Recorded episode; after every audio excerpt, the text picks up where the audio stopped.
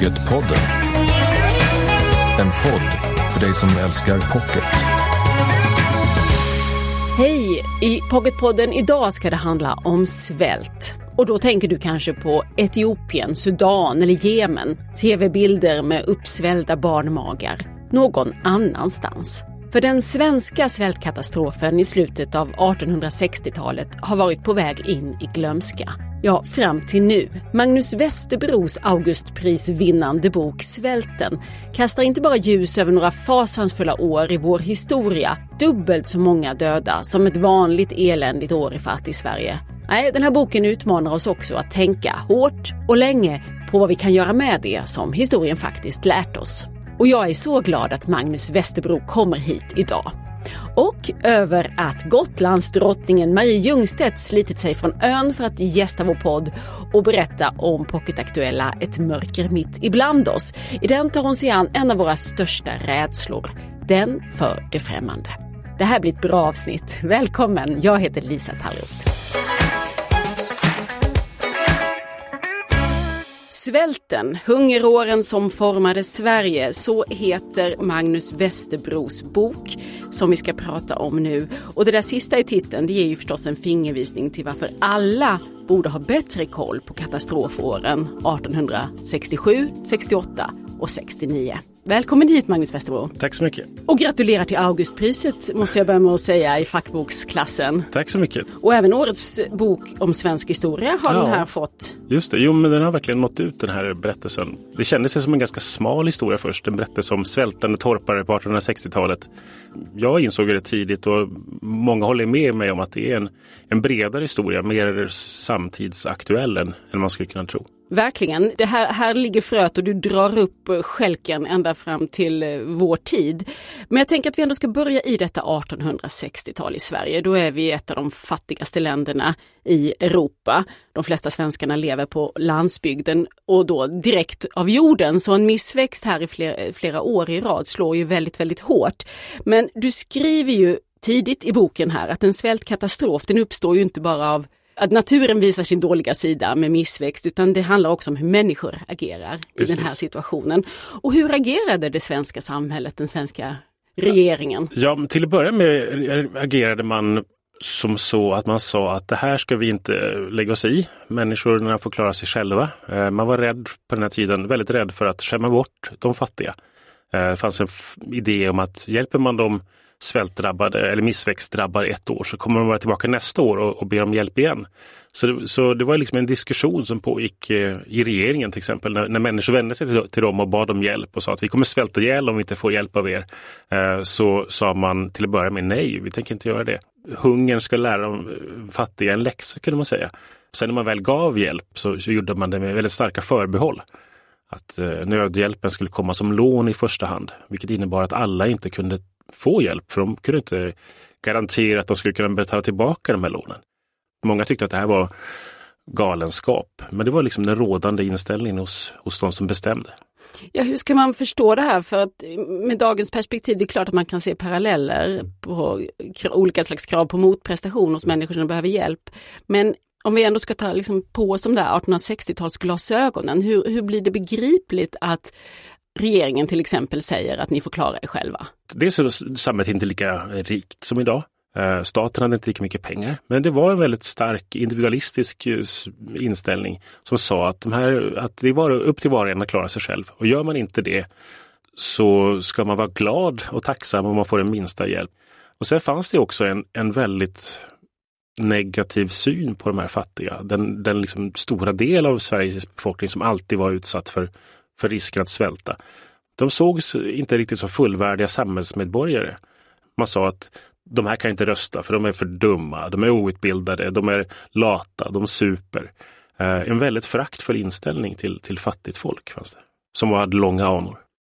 Viss hjälp kom till slut, för lite och för sent sammanfattar du det i boken, men det gjordes ju insamlingsinsatser och till och med andra länder internationellt ställde upp här för de fattiga, eländiga svenskarna som, som inte hade mat så de klarade sig, eller hur? Ja men exakt, och det var en av de saker som, eller som slog mig först när jag läste det materialet. Den här, vi har ju bilden av Sverige idag som det här ja, men det rika välfärdslandet som måste hjälpa resten av världen och vi tycker ibland att det är jobbigt att skicka pengar till Sudan eller nya insamlingar för svältande och vad det nu kan vara.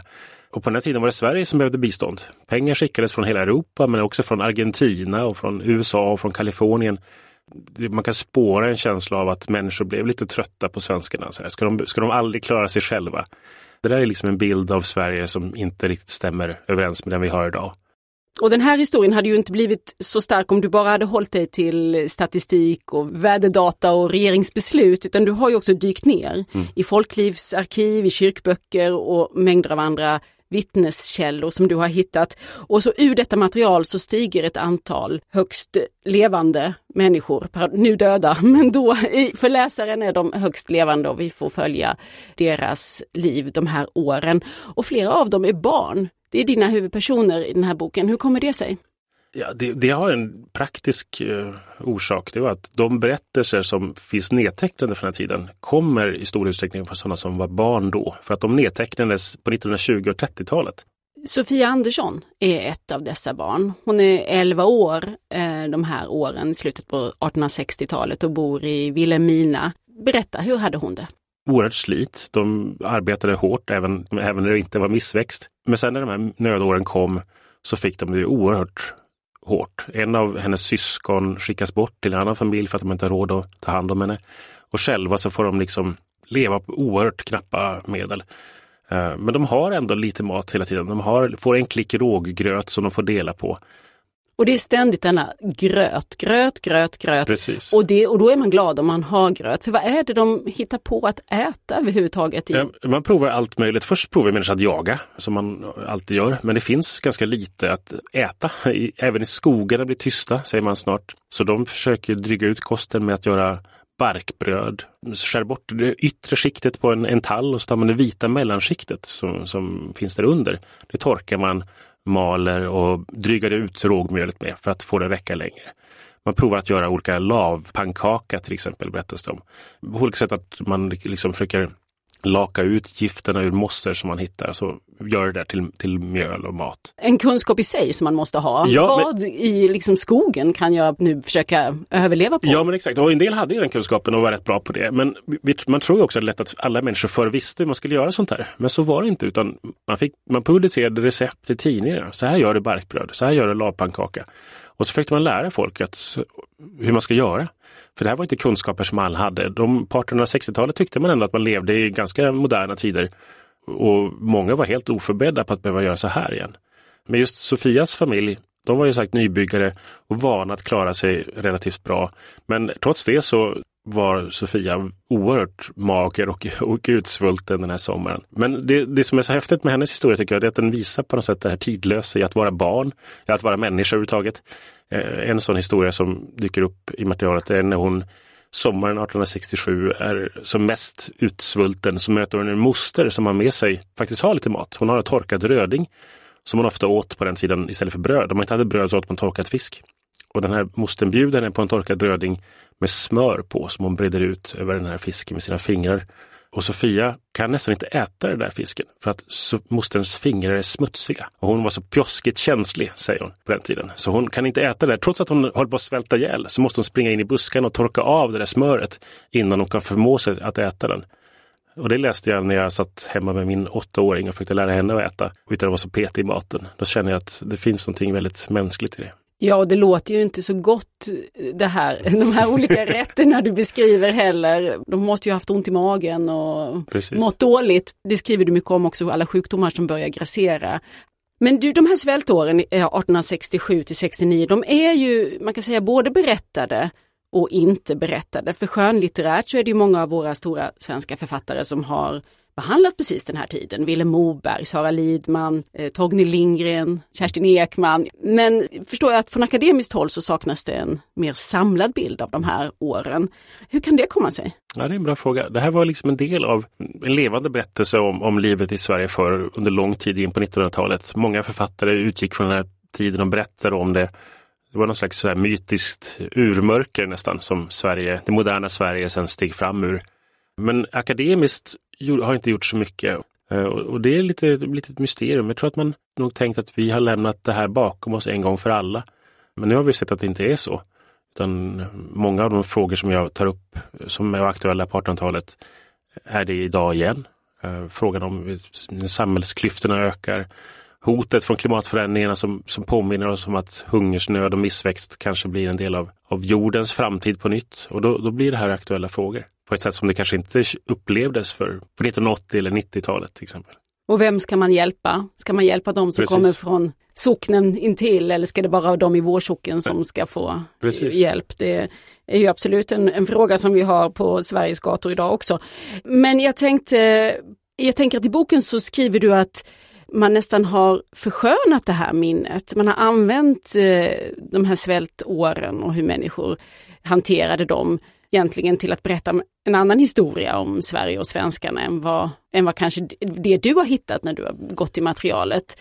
Mm. Ja, utveckla. Ja, men så, det finns ju en sån aspekt av det. När man ser en del berättelser från den här tiden, så, eller när människor minns det i efterhand, så vill de gärna säga att ja, men på den tiden hjälptes vi åt. Alla var liksom solidariska. Man hade, man hade inte mycket, men man delade med sig av det lilla man hade. De vill minnas det så.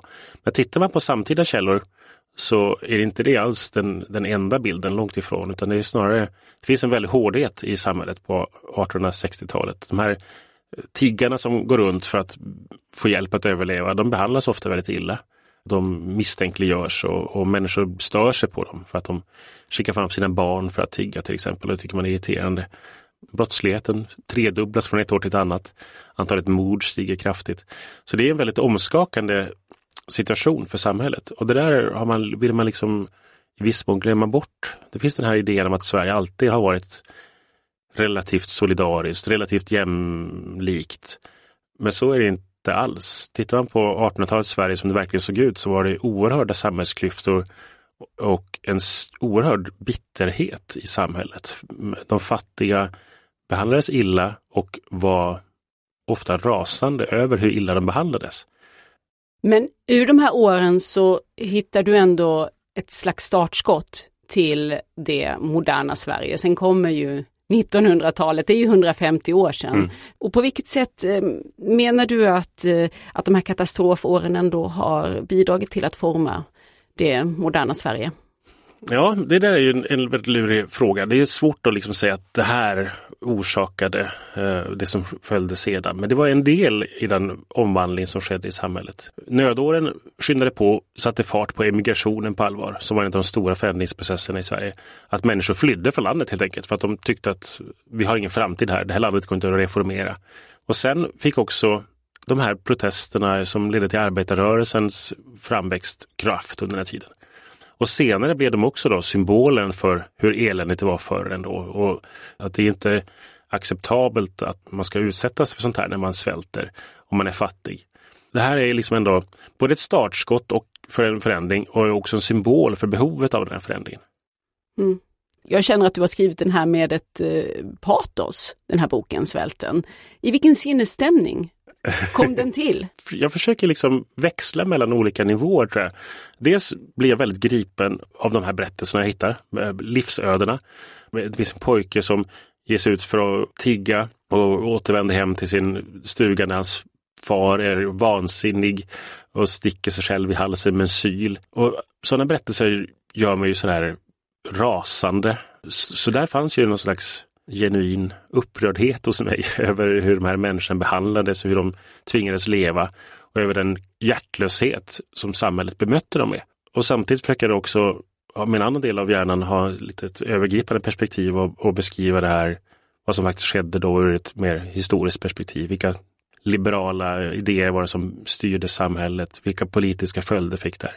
Så jag försöker liksom röra mig mellan de, de nivåerna den här svältkatastrofen i, i, Sverige och Finland ska vi lägga till mm. drabbades också hårt under de här åren, slutet av 1860-talet. Men man kan väl säga att det är den sista stora svältkatastrofen i Europa. Mm. Sen har, I fredstid? I fred, ja, sen har det flyttat ut till, till andra delar av världen. Men vi åter, upplever ju återigen extremväder i, i Sverige, skogsbränder, vattenbrist. Vi kanske inte är lika sårbara för missväxt som vi var för 150 år sedan, men vi är ju väldigt sårbara för andra katastrofer. Vi är helt beroende av elektricitet till exempel. Hur, hur går dina tankar nu i de här somrarna när vi återigen talar om utsattheten mm. i Sverige? Ja men det, det där är ju förstås det som gör att den här boken då känns aktuell nu.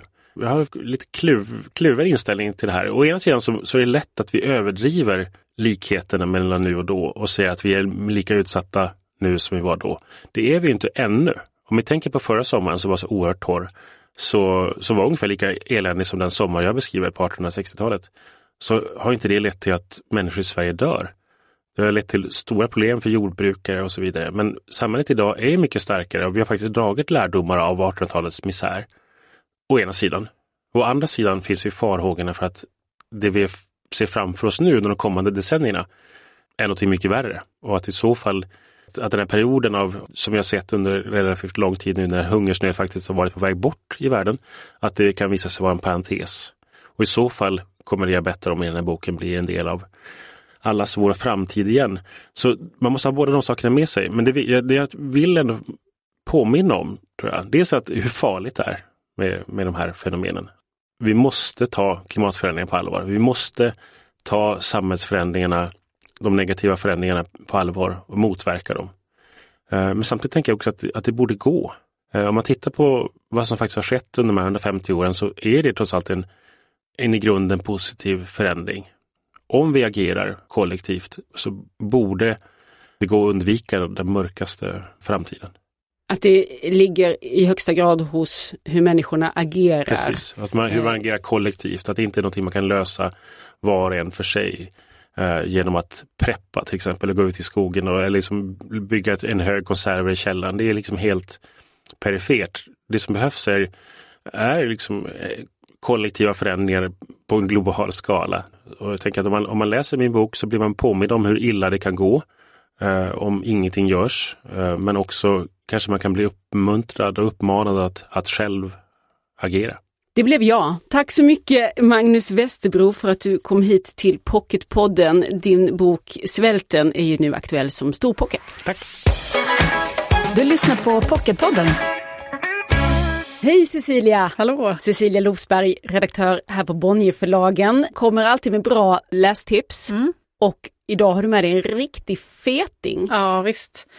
Hanne Vibeke Holst som pesten. Och det här är liksom 800 sidor intensiv thriller kan man säga. Och som faktiskt håller för sina 800 sidor. Det är liksom inget eh, onödigt dravel här utan 800 sidor späckad med liksom nagelbitar politisk spänning. Jag läste den ganska nyligen och eh, då liksom rev jag av eh, flera hundra sidor i ett ganska i ett långt svep. Jag blev, var liksom fast efter första sidan. Men kortfattat kan jag säga så här, den handlar om en danska, Caroline Branner, som är epidemiolog och får ett väldigt prestigefullt jobb på WHO i Genève. Och hon är en liksom idealist och hon vill att saker ska bli gjorda och hon har liksom stora idéer om förändringar och nytänkande i organisationen. Men inser snart då att här möts man av en stor liksom, europeisk byråkrati och ett stort maskineri som måste liksom manövreras. Samtidigt som hon får höra på andra vägar att en ny influensaepidemi är på gång det som är otäckt är att man känner så här, oh, det, här det här skulle kunna ske. Mm. Och, och är det så här tungrott i institutionerna som Hanna Vibeke Holst liksom beskriver så är det ju problematiskt för att det tar tid och det finns inte pengar och det är liksom politik i liksom varenda beståndsdel och olika länders relationer som stökar till det. Det skulle inte förvåna mig om det här kan bli en tv-serie längre fram för att hon skriver också på ett väldigt effektivt sätt där olika avsnitt är olika liksom scener eh, från runt om i världen. Så det är liksom någon scen i Ukraina där någon precis har blivit smittad med mm. någonting. Och sen är det klipp till Danmark där en kvinna ligger på intensiven för en konstig influensa. Klipp tillbaka till Genève där Caroline kämpar mot politiker som är lite skumma. Klipp tillbaka, alltså förstår du, det är liksom så på ett väldigt, och det gör också läsningen så, oh, liksom näst, oh gud nu är vi här, nu är vi här, nu är vi här. Det är jätte, otroligt spännande i Hanne Vibeke Holsts Som pesten. Och den andra boken du ska eh, prata om är en annan typ av, annan, helt annan typ av bok. Mm. Den heter De hemlösa katterna i Homs och skrivit av en pseudonym som kallar sig Eva Nor. Ja, det, här är en, det här är en jättefin bok. Jag tycker det är svårt att prata om den här boken på ett rättvist sätt för att det är en sann historia. Eva Nor då, som är journalist och pseudonym träffar en man i Paris som kallas Sami. Sami är nyligen, har nyligen flytt från Homs i Syrien och Sami börjar berätta för Eva om sitt liv. Han börjar berätta om hur han växte upp tryggt i staden Homs. En vanlig uppväxt, en sån som alla barn förtjänar, men som snart blir allt mer kontrollerad av ett ganska hårt politiskt styre. Och han berättar om ett land som liksom går sönder inifrån. En, en krigsskildring som jag aldrig tidigare tagit del av. För det är en, en civil människa som berättar och som är inne i staden och det är en stad som allt mer avfolkas, alltså Homs då, där han växer upp. Det är jätte liksom känsligt skrivet och väldigt det är otroligt jobbig läsning. Men det blir aldrig för liksom sentimentalt och det blir aldrig överflödigt. Eva Nor heter författaren, en pseudonym, men en svensk författare som, som gömmer sig bakom det här namnet som alltså har tecknat ner då den här, det här vittnesmålet från Precis. staden Homs. Titeln är De hemlösa katterna i Homs. Och det var tipsen för idag. Tack så mycket Cecilia Losberg. Tack själv. Pocketpodden. Ja, men nu inte mindre än 15 spänningsromaner med spelplats Gotland så är ju Marie Ljungstedt och hennes karaktärer polis Anders Knutas, tv-journalisten Johan Berg med flera, det är ett helt gäng där som är väl etablerade. En bidragande förklaring till det här tror jag kan vara just den här ön Gotland som har ju en plats i mångas hjärtan. Men vi kanske inte i första hand tänker på det som en bra plats för mord. Men det gör du Marie Ljungstedt. Välkommen hit till Pocketpodden. Tack så mycket. Det låter ju lite bisarrt så du får förklara hur du som författare ser på saken. Jag ser det så här att eh, Gotland är ju en ö och Eh, det gör ju att det skapas en speciell atmosfär. Just att det är det här slutna rummet och har kusten som en linje kring ön. Och det gör ju att eh, man är där man är på något sätt, i det slutna rummet. Och det är ju perfekt för mord. Och sen eh, landskapet, alltså det här vindpinade med eh, hedarna, eh, raukarna, klipporna, stränderna som ligger öde större delen av året. Så det finns ju väldigt mycket som är mystik och spänning i miljön på Gotland vacker miljö och sen plötsligt händer något hemskt. Är det, det där liksom Ja, dels är det kontrasterna över eh, året, att Gotland skiljer sig så pass mycket från sommar till vinter. Och du har vårarna som är kalla och dimmiga och disiga och sen har du höstarna som är varma och väldigt ödsliga på många platser på ön. Men också det här att det är en idyllisk semesterö, att det är väldigt vackert med böljande vallmofält och alla får och lamm som går omkring och betar och, och det här vackra vackra Gotland med Visby med ringmuren. Och, så att det är klart att när det då händer otäcka saker i den här idyllen så blir det ju extra starkt. Den titel som är pocket aktuell nu som vi ska prata om den heter Ett mörker mitt ibland oss. Det är då nummer 14 i ordningen. Du är ju så produktiv så det har hunnit komma en, en nyhet här till sommaren också som vi kan prata om lite senare. Men den här Ett mörker mitt ibland oss. Vad är det för mörker som finns mitt ibland oss? Jag blev ju inspirerad eh, vid ett speciellt tillfälle under den här eh, tiden, hösten 2015 när det var som flyktingströmmarna var som starkast från Syrien så var det en stor insamlingsgala i Globen där eh, Hela Sverige skramlar, hette den, där Hans Rosling pratade.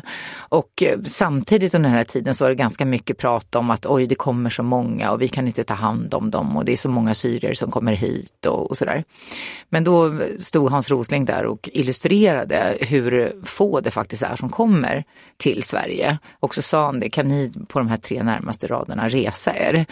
Och så reste de sig så bara sa han så här, ja det är ni som representerar dem, syrier av alla då i hela Globen.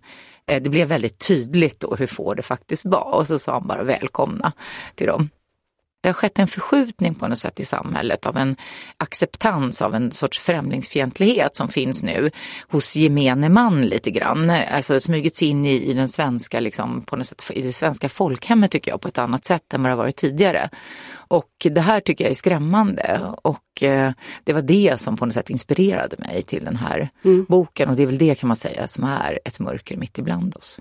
Och vad tänker du att du då som skönlitterär eh, spänningsförfattare kan göra av det här? Om jag tänker att Hans Rosling han vill informera och upplysa och kanske även uppfostra folk lite grann. Vad, vad är din uppgift som författare i det här ämnet? Nej, men vad jag vill göra det är att väcka tankar. Jag vill inte skriva folk på näsan vad de ska tycka, men däremot så vill jag gärna väcka tankar. Och eh, det hoppas jag att jag kan göra på olika sätt. Eh, och jag har ju alltid i mina böcker en djupare historia. Och ofta handlar det om det här med barndomen, hur den påverkar oss. Och, och det är på något sätt ett genomgående tema. För att ändå placera den här eh, boken Ett mörker mitt ibland oss lite grann så kan vi berätta att den tar sin början i en segeltävling, Gotland runt. Och en av båtarna tvingas då avbryta och gå in i en vik. Eh, du är ju noga med Gotlands geografin så det är där på östra sidan, Östergarnslandet som som de hamnar och hittar där en brutalt mördad man. Den här killen visar sig vara krögare på en av Gotlands mer kända krogar och det finns då misstankar om att det finns en koppling till att han, han har just en syrisk flykting boende hos sig och att kanske kan det vara ett motiv för mördaren och så, så spinner det igång eh, från det. Jag tänkte på det där du, du var inne på innan, din andra drivkraft du har att skriva om utsatthet, för det är också en tråd. Vi får lära känna en kille som heter Daniel. Berätta lite grann om honom, hur ser hans liv ut? Ja, han har ju då vuxit upp med sin mamma och eh, det skildras ju ganska mycket från hans barndom och den utsattheten som han eh, kände eh, under sin uppväxt med sin ensamstående mamma och hans beroendeställning till henne. Det är ju just det här att jag vill ta fram, eh, jag vill eh, verkligen skriva om utsatthet under barndomen och där får man ju följa honom ganska noga, hur han har växt upp. Varför vill du skriva om detta? Ja, det handlar ju mycket om min egen barndom. Alltså att göra barnets röst hörd som jag kände brist på när jag själv växte upp. Alltså min pappa var ju alkoholist och, och det var, du vet jag har minnen av hur mamma gömde spritflaskor i linneskåpet och hällde ut spritflaskor i vasken. Och jag kommer ihåg hur eh, någon lördagkväll man äter middag och så hör man hur rösterna höjs och nu snart börjar de bråka igen. Och det finns ingenting man kan göra som barn, man är ju så utsatt. Och eh, det där tror jag jag har med mig väldigt mycket. Händer något genom att skriva om det? Absolut, alltså det är ju terapeutiskt att skriva om det och eh, även om man inte är författare, om man har det jobbigt på något sätt, att försöka liksom få lite distans till det. Som till exempel kan det vara en, ett sätt att skriva ner det man känner, det man har upplevt, hur man har upplevt och sådär. Och så när man läser det så kan man få lite distans till det. Det är faktiskt väldigt bra. Lära sig också att skilja på idag och då. Det är en väldigt viktig sak och det tror jag man kan göra lite grann genom skrivandet. Att, eh, det var när jag var barn och det var då men det, det är inte det som jag ska bry mig om egentligen nu. Nu är det ju mitt liv det handlar om. Mm. Ska vi säga något ord om Jag ser dig också som ju även den är aktuell denna sommar. Mm. Eh, vad är det för, eh, för, fragment som har satt igång den? Nej, det var så spännande. Jag, eh, det var förra sommaren när min son då som är 25 år och hans tjej och två kompisar eh, till dem var och hälsade på på Gotland. Och så var vi en dag på en strand som är väldigt öde, som nästan ingen känner till. Och så vi var nästan ensamma där. Och Eh, så badade vi och solade och vi åt lunch och sådär. Och sen har jag ett väldigt stort strandlakan, eh, så jag bytte sytt ihop flera lakan. Så vi fick plats allihopa på det där strandlakanet. Så la vi oss där och solade och så slumrade vi till. Alla utom Fanny, en av tjejerna. Och då tog Fanny en selfie på sig själv och med oss liggande där i bakgrunden. Och när hon visar mig den där bilden, då ser man då den här tjejen i förgrunden och sen i bakgrunden så ser man, du vet, så bara axlar, någon arm som ligger, ett huvud du vet, med, med ansiktet mot himlen så med slutna ögon. Vi ser ju helt döda ut allihopa. Och då tänkte jag så här, vad läskigt. Tänk att du slumrar till på en strand och så vaknar du upp så är alla dina vänner döda. Som en, en mardröm? Då sa det klick i mitt huvud och så började det spinna och så tänkte jag, var ska jag placera det här? Jo, på Lilla Karlsö, för där hade jag faktiskt aldrig varit. Så att eh, det är så boken börjar. Frida åker ut, hon pluggar juridik eh, på universitetet i Visby och hon åker ut med sina studiekompisar och sin kille. Och de är helt ensamma på Lilla Karlsö. Det finns ingen mobiltäckning på den här stranden. Det finns inga människor. Det är bara ett hundratal gutefår och så är det Frida. Har du historien klart för dig när du har kommit så långt i, i, i det skapandet? Nej, det här är ju bara ett, ett fragment. Så jag åkte ut och jag la mig själv på den där stranden och försökte känna det som Frida kommer att känna. Och jag såg klippkanten ovanför mig, så 60 meter ovanför. Och stenarna och raukarna runt omkring och så havet och så Gotlands kust längre bort och bara lever mig in i eh, känslan. Alltså, så att, eh, och sen så växer ju historien. Och det tar några månader och så växer den och sen brukar jag skriva en synopsis, alltså en sammanfattning av storyn. Och så bollar jag den med mitt förlag och sen så börjar jag skriva. Och den heter nu Jag ser dig. Eh, det är nummer 15. Pocket Aktuell är också boken dessförinnan Ett mörker mitt ibland oss och allihop finns nu då i en ny kostym. Hela den här Knuta-serien som utspelar sig på Gotland. Och dit ska du dra nu va? Snart? Imorgon. Ön kallar, så är det. Tusen tack för att du tittade in här, Marie Ljungstedt. Tack så mycket. Och nu som det brukar heta några ord från våra sponsorer. Pocket Shop sponsrar Pocketpodden och det är vi väldigt glada för. Välkomna hit Madeleine Risberg som är butikschef och Torbjörn Elbe som är försäljningschef på just Pocket Shop. Tack, och, tack. Eh, jag tänkte vi skulle prata lite om eh, att eh, kunna erbjuda någonting för alla. Det kan ju inte vara lätt. Det handlar ju mycket om det här mötet med kunden och hitta rätt bok till just dig. Är det liksom en mysig feelgood eller 900 sidor mellankrigstidslitteratur? Vill du ge något till din sjuka faster eller vill du in på, din dejt? Vad är det du vill ha just idag? Det var en eh, kille som kom in och frågade och, har ni något om eh, evolutionen?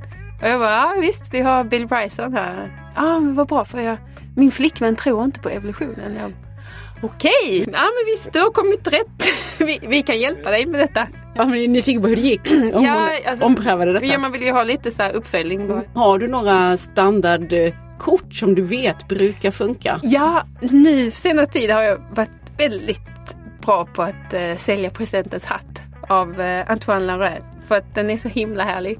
Kille som sitter och käkar på en bistro i Paris. Och vid bordet bredvid sitter present François Mitterrand som eh, glömmer kvar sin hatt. Och då snor killen den där hatten. Den är perfekt läsning om, för alla. Presidentens hatt. Men ibland vill man ju ha någonting eh, lite mer specifikt. Hur ska man förhålla sig till det som bokhandel, Torbjörn? Hela Pocketcops idé är att vi finns till för alla och då menar vi verkligen alla. Och det är viktigt att ha den här sortimentsbredden. Men det roliga är ibland också får man lön för mödan. Vi hade eh, Carpelans Axel hade vi tre ex i hyllan av månad ut och månad in och sålde aldrig någonting. Sen en eh, DN av någon anledning vet, listade de mest svårlästa böckerna som hade getts ut och där var den här Bo Carpelan Axel med. Och på en timme hade vi sålt de här tre exemplaren. Många som känner sig direkt uppmanade att ta sig Ja, an det mest absolut, svårlästa. absolut. Så får bara beställa fler liksom efter. Tusen tack för att ni kom hit. Tack för att ni sponsrar Pocketpodden, Torbjörn Elbe och Madeleine Risberg från Pocket Hop. Tack så mycket. Tack för idag, slut för idag. Pocketpodden är tillbaka varannan fredag med ett nytt avsnitt. I väntan på det kan du följa oss i sociala medier. Där heter vi Älska Pocket. Jag heter Lisa Tallroth. Tack för att du har lyssnat. Hej hej! Du har lyssnat på Pocketpodden. En podd från Bonnierförlagen.